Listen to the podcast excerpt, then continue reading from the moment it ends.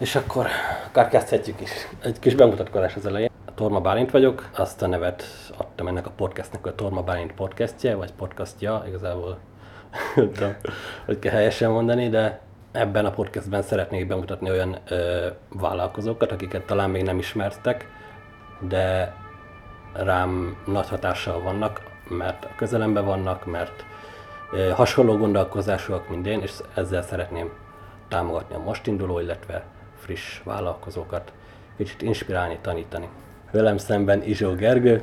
Gergő, veled a Boss Life Mastermind csoportban találkoztunk először, és igazából elmondom röviden, hogy mi az, ami a fejemben van rólad, és akkor szeretném, hogy utána egy kicsit bővebben kifejtsd ezt. Úgy látom, hogy te olyan srác, hogy aki benne van a, a dolgokban, a kívásokban, hogyha úgy érzi, hogy olyan dolog van, ami őt is fejleszti, őt is előre hajtja. Jó tudom, hogy villamosmérnökként dolgoztál, van, aztán váltottál vállalkozásra, és most pedig teljes állásban Így van, vállalkozóként dolgozom. vállalkozó vagy, marketinges és pénzügyi tanácsadó. Így van, így van, így van. Azt mondja, hogy 7, 7 évvel ezelőtt kezdtem el a munkavilágában tevékenykedni villamosmérnökként, aztán négy év alkalmazotti lét után jöttem arra rá, hogy, hogy eh, nem elégíti ki teljes mértékben az igényeimet. Az az élet, hogy reggel nyolckor bemegyek, becsekkolok, fél ötkor kijövök, eh, jobb esetben. Mérnökként, aki a gyártásban dolgozik, az tudhatja, hogy eh, az, hogy fél ötkor kicsekkolsz, az nagyon ritkán van, mert nagyon sok túlóra. Nem panaszkodom, mert volt céges autóm, sokat jártam külföldre, de mégis sokkal többre vágytam ennél.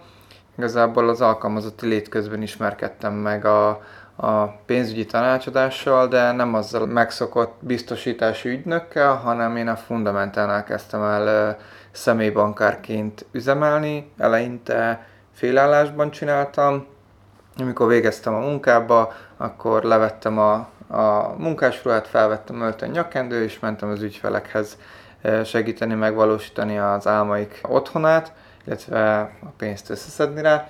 Akkor ez És egy húzós volt még munka után ezt bevállalni. igen, igen, igen, eléggé, eléggé kemény volt, mit, mit nem mondjak, de, de eljött az a pont, amikor azt éreztem, hogy ki kell lépjek ebből a mókuskerékből, nem kaptam fizetésemelést, erő, előrelépési lehetőségem nem volt, nem éreztem azt, hogy megbecsülik a munkámat, és akkor még nem voltak olyan kiemelkedő ö, teljesítményem sem a, a, ebbe a pénzügyi vonalon, de tudtam azt, hogy ha ráfekszek és ezzel fogok foglalkozni, akkor ebből meg fogok tudni élni. És ö, hát mondhatni all nyomtam, felmondtam három hónapos felmondási határidővel, és 2018. június 15-én letettem a alkalmazotti létet, és belevágtam a, a vállalkozói létbe, és azóta fundamentálnál személybankárként dolgozom, és tényleg jöttek az eredmények. Voltam az ország top 5 értékesítője, ami, ami, ami azért szerintem Ez Fundamenta nem egy kis cég. igen, igen. Országszerte körülbelül ilyen 2000-2500 kolléga dolgozik, Mhm. és ebből országosan voltam a top 5-ben benne. Ez igen. Úgyhogy van egy gyönyörű kis kitűzöm, amire nagyon büszke vagyok, illetve ekkor élhettem át életemben először a, a millió feletti jövedelmet, amikor egyszerre kiutalják, úgyhogy öm, itt tényleg olyan dolgokat tapasztaltam meg, amit, amit így ö, alkalmazottként nem. Ö, nagyon tetszett a, a, az, a, az a része, amikor így ö, voltak ezek a kinevezési gálák, ahol ugye a teljesítményt, ö, a teljesítmény után kaptad a, a, a kitüntetéseket, és mentél ki a szőnyegen, és nagyon sokan tapsoltak neked. Az a fajta elismerés, az, az hiányzott a korábbi életemből. Ez az, hogy a munkahelyen nem elég, hogyha megkapod a fizetést, aztán kész, ami jár, hanem hogy valami plusz, valami plusz olyan dolog, ami, ami emberileg is, is hat rád. Így van, így van, így van. Az, hogy, hogy ö, igen, senki nem mondta nekem azt, hogy szép volt, jó volt. Itt meg, meg nagy buli, meg tényleg az, hogy a, az ország minden tájáról jönnek a, a, a személybankárok, és az ismeretlenek is ugyanúgy tapsolnak, mint hogyha a legjobb barátod lenne, és ugyanúgy örülnek a, az eredményeidnek, ami azt kell mondjam, hogy jó, jó érzés, tényleg jó érzés. Igen? Bocsáss meg, csak egy eszembe jutott, Marton Gábornak az egyik videójában néztem nemrég, hogy van ez a sikerhurok. Hogy nagyon fontos az, hogy megünnepeljük, hogyha elérünk valami sikert, mert azzal erősítjük meg saját magunkban azt a sikernek az érzését, és akkor fog újra ez megismétlődni. Ez így van, ezt, ezt én is így vallom. Azt hozzá kell tegyem, hogy a tavalyi évem az, az nem ennek a tükrében telt. A sikereimet nem tudtam megfelelően értékelni, nem ünnepeltem meg, ugyanis 2019-es évem az a, hát a transformáció éve volt számomra, az volt életem első teljes vállalkozói éve. A milliós keresettől a nulla forintos keresetig mindent megjártam, illetve egy párkapcsolati válságon is átestem, ami úgy még, még inkább megnehezítette azt, hogy meg tudjam ünnepelni a sikereimet, és hát így az évvége ősz, ősz felé eléggé leeresztettem emberileg is, a vállalkozásom is, és mert tényleg ott voltam, hogy nem tudom, hogy mit évő legyek. Uh-huh. Ekkor jött az életembe a Boss Life, ami igazából sok mindenkinek mondtam, hogy én nekem ez ez, ez mondhatni életmentő volt uh-huh. számomra, azáltal, hogy olyan embereket ismerhettem meg, mint például téged is, inspirált az, hogy láttam, látom azt, hogy amit ott tanulunk, az működik. És tényleg az, hogy első tréning hétvégén tanultakat egyből a gyakorlatba ültetve, már a rákövetkező héten a tréning árának a felét meg is kerestem ez, ez ugye validálta az, hogy amit ott tanítanak, az valós. Illetve hát az, azoknak az embereknek a személy, akik ott voltak, azok eszméletlenül jó hatással voltak rám is, és tényleg azt tudom mondani, hogy onnantól kezdve fordult meg az egész gondolkodásmódom, az életem is sokkal jobb irányt vett, sokkal jobb embernek is érzem magam, mind gondolkodásban, mind, mind a hétköznapokban is, mert látom azt, hogy hova lehet még fejlődni folyamatosan. Ezt az önfejlesztésnek ilyen melléktermékeként látom, hogy valaki vagy az önfejlesztés miatt kezd el önfejleszteni, vagy vállalkozás üzlet miatt, és igazából kihat mind a magánéletére, mind az üzletére pozitív hatással. Ezt, ezt teljes mértékben én, én is így látom, hogy a vele járója. Ez igazából a vállalkozóknak az önfejlesztés az, az kötelező, az ilyen must have. Mm mert hogyha ezzel nem foglalkozol, akkor nem, nem fogsz tudni sikeres lenni. Ugyanis nagyon sokszor megkérdezték a barátaim, azt tudni kell, hogy minden barátom körülöttem alkalmazott. Mérnökök, műszaki menedzser, tényleg szóval nagy multiknál dolgoznak, nagyon jó fizetéssel, és így pislogtak, amikor ott hagytam én is a multit, és mindig kérdezik, hogy hogy megy a vállalkozásom, és akkor így mindig azt mondtam, hogy hát megy, jól van, meg minden, és így rájöttem igazából arra, hogy a vállalkozásom én magam vagyok hogyha én saját magam nem vagyok jól, akkor a vállalkozásom sem lesz jól. Ha a vállalkozásom jól megy, akkor, akkor én is tökre rendben vagyok, és amikor ezt az összefüggést így megláttam, akkor jöttem rá, hogy, hogy nem mindenféle olyan képzésekre kell elmenni, ami, ami kifejezetten mondjuk a, csak a sales, vagy hogy hogy kérdezze, vagy ilyen tréningek, hanem először saját magamon kellett dolgozzak. És tényleg onnantól kezdve, hogy én saját magam jobb állapotba kerültem, már ez önmagába azt generálta, hogy a vállalkozásom is elkezdett egyre jobban teljesíteni, illetve hát a, amiért nagyon hálás vagyok a Boss Life-nak, az az, hogy nagyon régóta foglalkoztam így a, a marketing témakörével, de hogy sosem mertem belevágni. Ott indítottam el igazából a, a, ezt a, a marketing vállalkozásomat, és azóta már büszkén jelenthetem ki, hogy megvan a második ügyfelem is. Ebbe a hónapban még három ügyfelet szeretnék legalább leszerződtetni, úgyhogy annak ellenére, hogy egy kicsit ebbe a impostor szindrómában érzem magamat, uh-huh. mégis azt látom, hogy értéket adok az embereknek, mert akarnak velem dolgozni. Pontosan mondanád, hogy kikkel dolgozol, kiknek nyújtasz segítséget, hogyan? Pontosan kiknek. Hát hogy körülbelül. Igen, igen, amikor elkezdtem, igen, igen, ez egy nagyon-nagyon széles kör.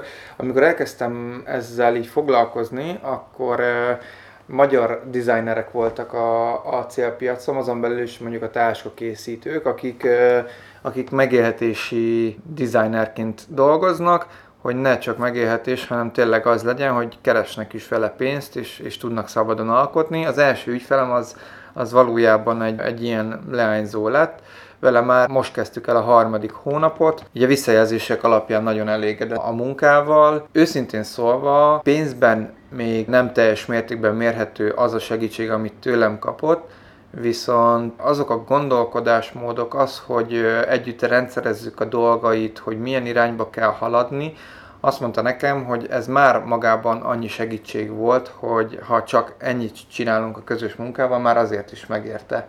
Illetve az, hogy velem olyan szabadon tud az ötleteiről beszélni, mint hogyha az üzlettársa lennék. Mm-hmm. Ez tök jó. Illetve az, hogy, hogy eszméletlenül inspirálom őket, és most a második ügyfelem vicces, mert ő ajánlásból érkezett. Aha. És teljesen más uh, iparágból, ő egy life coach aki nem, gyak, nem praktizál nagyon aktívan, viszont szeretné ezt, ezt a szakmáját. Igen, hát nem csak felfrissíteni, hanem új Aktívan. ügyfelek, igen, és ebből szeretne igazából megélni. Mm. És leültünk egy két órás beszélgetésre, és hát úgy állt fel, hogy már ott mondta, hogy igen, és másnap el is utalta a teljes együttműködési díjunkat, és, és azóta is így azt érzem a kommunikációján, hogy a felhő felett három méterrel repked, hogy alig vár, hogy együtt dolgozzunk, mert hogy annyira egy hullámhosszon vagyunk, igen, egy huron pendülünk, hogy, hogy biztos vagyok benne, hogy, hogy ez egy gyümölcsöző munkakapcsolat lesz. Az elsőnél, akit mondtál, a designer, az jutott eszembe, hogy valószínűleg így éveket spóroltál neki azzal, hogy, hogy inspirálod, meg meg segíted, meg együtt dolgoztok, meg beszéltek ezekről a dolgokról. Hát valószínűleg, hogyha egyedül kellene ezen átmenni, akkor több évnyi hátrányjal kerülne ugyanebbe, vagy, vagy lehet, hogy soha. Igen, igen, én is így érzem. Főleg azt, hogy ugye ők leginkább mindenesek akarnak lenni, ők akarják ugye tervezni, gyártani, szélszálni, és még a marketinget is ők akarják csinálni, és már azzal, hogy egy iránymutatást adok neki, kontentet nem én gyártom, a, a, a táskáit nem én gyártom, én csak ötleteket adok neki, hogy miről kéne posztolnia, hogyan kéne posztolni, hogyan kéne kommunikálnia, az, hogy ha kirak egy Insta sztorit, akkor ne csak kirakja, hanem tegyen fel benne kérdést. Hogyha válaszolnak a kérdésére, akkor ossza vissza, hogy, hogy lássák, hogy legyen meg mind a két irányú kommunikáció. Szóval ezek a kis apróságok azok, amik ugye így hozzájárulnak ahhoz, hogy megfelelő legyen a, a márkaépítése, és ezekből hamarosan vásárlások is lesznek. Most készül az új kollekciója,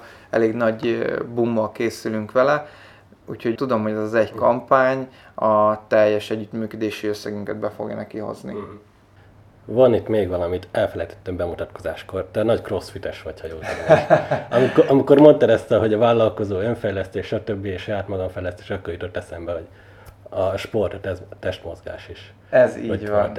Ez így van. Ez egy újévi fogadalomként indult el. Én világéletemben sportoltam, futottam, spártár csináltam, van belőle ötszörös trifektám, maratont is futottam, de egy időben így elmaradt a, a sport, és kicsit úgy eltunyultam, és egy újévi fogadalom volt 2018. december 31-én, hogy január 1-től újra elkezdek sportolni.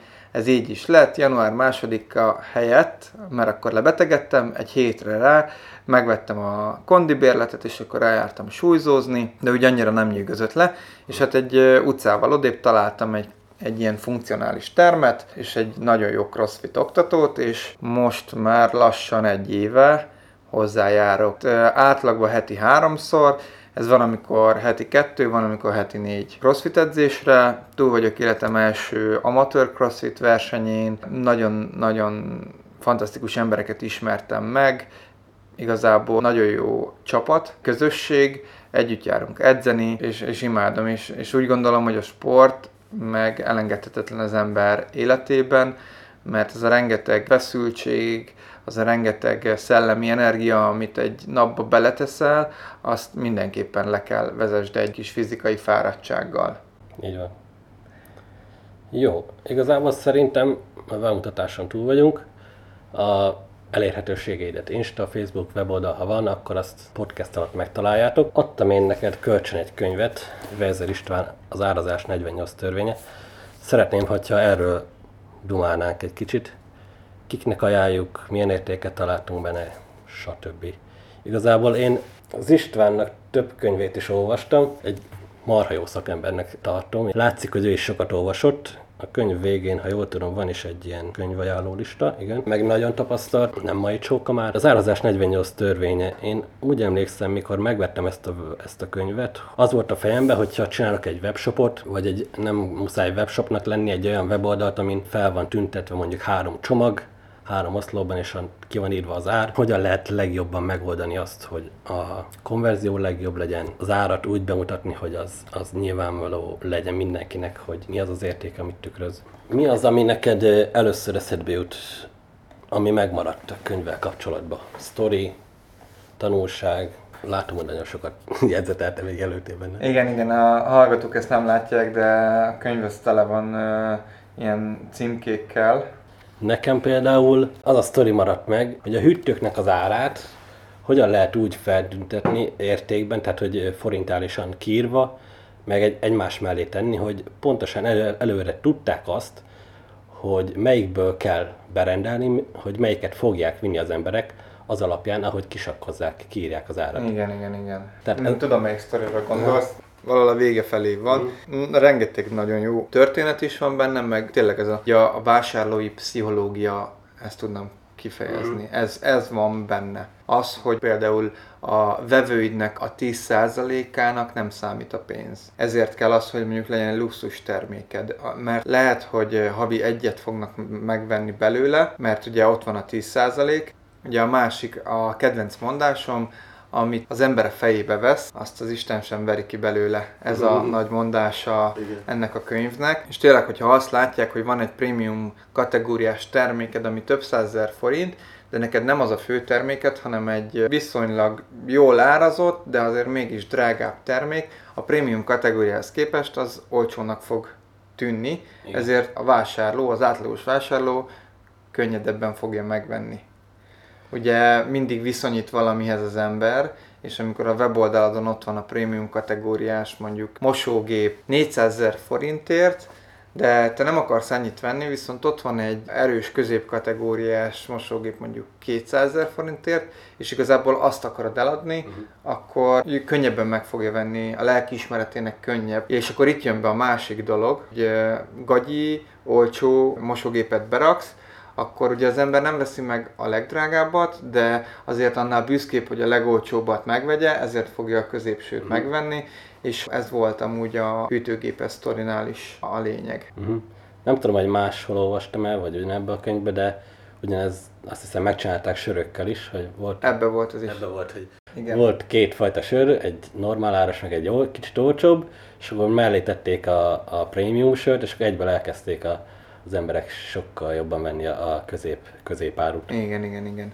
Hát meg ugye az árazás, hogy az nagyon fontos, például ezt a, az ügyfelemnél vettem észre, hogy ő, ő is nagyon az érték, nem az értékpont, hogy nem, hanem hogy a költség alapú árazásra ment rá, hogy mit tudom én, ennyibe kerül az anyagköltség, ennyi a munka, köl, vagy munkaköltség hozzá, és akkor mit tudom én, 10-20% profit rá. Mm és akkor nincsen benne se a marketing költség, se a sales, szóval így eléggé kis profitrátával dolgozik. Nagyon sokat adott például az a rész, amikor a kedvezmények mennyire meg tudják ölni a profitodat. Egy 10%-os kedvezmény elviheti a profitod 50%-át. Igen, hát 20% a profit, akkor annak így van, azért az eléggé, eléggé brutális, illetve nagyon tetszett, a, amit pont ki is nyitottál, hogy új termék bevezetésénél hogyan árazzuk be a termékeket, hogy milyen technikák vannak rá. Igen, hogyha jól emlékszem, ez, ez a rész arról szól, hogyha fogalmat sincs, hogy hogy áraz be egy terméket, akkor... Csinálsz egy landing page-et, és igazából egy ilyen ártippelő játékkal... Jó, hogy úgy... meg kell kérdezni, hogy igen. szerintetek ez mennyi lesz. Igen, igen. Nem az, hogy Megcsinálod neki a landing page-ot, ahol leírod a megfelelő leírást, előnyöket, mindent tényleg felsorolsz, és akkor mennyit, mit, mit gondolsz mennyi, és akkor ebből ki fog jönni egy ilyen harangörbe, mert van, aki azt fogja mondani, hogy 500, valaki azt fogja mondani, hogy 5000, és akkor abból ki fog jönni egy, egy reális ár igazából. Hmm illetve hát a különböző vizuális dolgok, hogy hogyan tüntest fel az árakat, hogy 5000ért van meghirdetve, de te 2500ért adod, akkor ne a 2500 legyen nagyba feltüntetve és kicsibe átúzva az 5000, hanem az legyen az emberek fejében, hogy drága, de amúgy kicsit olcsóbban is megkaphatják. Igen. És Ez, a, ez az, amit mondtál az előbb, hogy az, ami a fejekbe először bemegy, az Isten ki nem veri onnan. így van, így Tehát, van. hogyha először valaki megnézi a, a, az olcsóbb árat, mert az van nagyba, nagybetűvel, akkor az lesz a fejébe, hogy az az ára, és akkor utána megnézi, hogy amúgy mennyi lenne, ja, annyi. De hogyha előbb a, a régi ár van, a drágább ár van kiírva nagybetűvel, és ahhoz hasonlítja az akciós árat, az olcsóbbat, akkor más, teljesen más a kontextus. kontextus. Igen, úgyhogy nagyon jó, jó kis könyv volt. Online és offline is tök jól használható. Nagyon jó könyvajánlások benne. Van egy rész, ahol nagyon sok a kifogáskezelés. Tényleg nagyon, nagyon tudom ajánlani ezt a könyvet. Tök jó ö, sztorikkal ki van színezve, tehát nem egy nyers üzleti tananyag, hanem tényleg saját tapasztalatból az István nagyon sokat rakott bele. Igen, Bele. igen. Volt egy rész, például a, a, most így hirtelen nem is tudom, hogy melyik, melyik törvény volt az, ahol így elolvastam a törvényt, elkezdtem olvasni a, a leírást hozzá, de hogy nem, nem teljesen értettem, hogy most akkor mire is gondol. És akkor utána jött a sztoria, és ez azzal magyarázta, hogy úgy lehet profitot növelni, hogyha nem változtatsz az áron, csak csökkented mondjuk a terméknek a mennyiségét. Ja, ez a fogkrémes. A fogkrémesnél ugye, hogy a, a fogkrém nyílásának az átmérőjét növelték, Aha. Hogy ugye több fogkrém jöjjön, vagy a 20 szálas cigiből lett 19 szálas, vagy a 2 literes kólában lett 1,75-ös ö, kóla.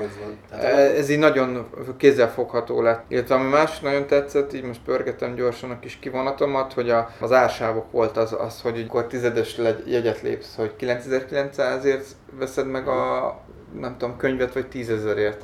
És a, itt is a sztorik hát eszméletlen, hogy Amerikában csináltak egy tesztet, hogy mit nem 19,99-ért, hanem 20 dollárért árultak valamit, Ja, és és azt 20 nem- dollárért nem, nem olyan volt a konverzió, mint 19,99-ért. Ja, és ki, direkt mondta a kereskedő, hogy mi azért nem 99-ezünk, mert mi nem akarunk titeket Igen. becsapni, és, és, és nem jött be, mert az emberek jobban szerették a 99-et. Ja, igen, a ha- határátlépés törvénye volt az, amikor eljutsz arra a szintre, hogy azt tudod, hogyha már ezt a pénzt el fogod kérni, akkor lesz hőbörgés. Ez e- ekkor hozta fel például a benzinárnak a, a növekedését, ugye amikor átléptük a 300 forintot, aztán a, igen, igen, és akkor ezt úgy lehet kompenzálni, amit ugye nem nagyon szeretnek a vásárlók, hogyha megmarad az ár, viszont a, a tartalom az, az változik. És akkor itt, itt hozta fel a 19 áll cigit például példának. Igen, szóval olyan alap dolgoktól, klasszikus marketing dolgoktól, mint az upsell, vagy a pozicionálás, vagy a termékpiramis, ezek is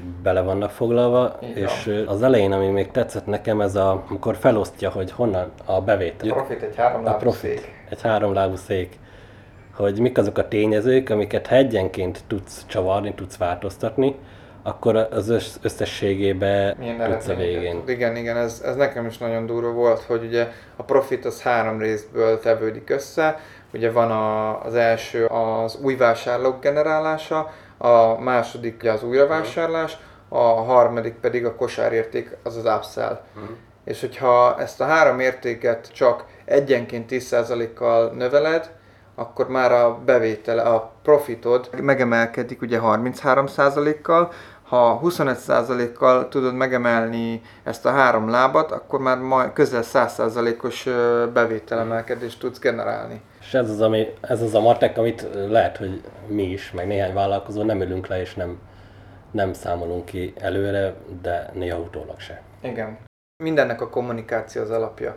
Nagyon tetszik az, az a módszertan, amivel például egy áremelést kommunikál a meglévő ügyfelek felé, hogyan tud vele vásárlást is generálni, illetve hogyan tudja elfogadtatni azt, hogy itt pedig áremelés lesz. Illetve hát a tanács, hogy évente kétszer emelj árat. Még a ajánlatbomba stratégiát nézem. Hát igen, az, az nagyon összetett dolog, nagyon sok offline ötlet is van benne, meg ö, igazából kis csavarra szerintem át lehet ültetni ezt online értékesítésbe. Hogyan tedd összehasonlíthatatlanná az ajánlatodat, ugye? Mhm. Mert hogyha például most itt a táskásra gondolok, most megnézel A táskát, B táskát, össze tudod hasonlítani, viszont hogyha a te táskád mellé mondjuk peraksz még egy kézineszeszert, vagy valami kis olyan extrát, amivel, ami a másik csomagban nincsen, akkor már nem fogja tudni mivel összehasonlítani. Uh-huh. Szóval így nagyon-nagyon jó gondolatok vannak benne. Jó, igazából szerintem kiemeltük azokat a dolgokat, amit nagy fontosnak láttunk. Kiknek ajánlanád? Hát igazából aki értékesítéssel, kereskedelemmel foglalkozik, azok minden, mindenkinek. Webshop tulajdonosoknak, marketingeseknek, vezetőknek. Nagyon sok olyan tanács is van benne, ami nem kifejezetten kiskereskedelmi értékesítéssel foglalkozik, hanem, hanem szélszel. Olyan tanácsok is vannak benne, hogy milyen befolyással van például az értékesítőidnek a hiedelemrendszere a termékednek a értékesítésére. Szóval tényleg vezetőknek tudom ezt ajánlani, értékesítési vezetőknek. Én is úgy látom, hogy akár, akár egy webshopunk van, vagy egy, egy online megrendelőlapunk, ahol ki vannak írva az árak, akár egy kisbolt tulajdonos, egy étterem tulajdonos, egy kávézó tulajdonos, vagy egy marketinges, marketingeseknek kötelező. Tehát, hogy egy széles látókörű könyv, egy széles közönségnek. Így van, így van, így van. Meg ahogy mondtam, nagyon olvasmányos, úgyhogy lehet pörgetni rendesen. Így van. Azt hiszem, ez nagyszerű végszó volt. Én köszöntöm a lehetőséget, hogy ezt az első podcastot adást együtt megejthettük, és remélem, hogy legközelebb is lesz ilyen veled is, és másokkal is. Ennyi volt mára, hogyha szeretnétek még ilyet hallgatni, akkor feliratkozás, csengettyű, bekövetés, minden, amit el tudtok képzelni. Én Torma Bálint voltam, Izsó Gergelyel. Sziasztok! Köszönöm szépen, sziasztok!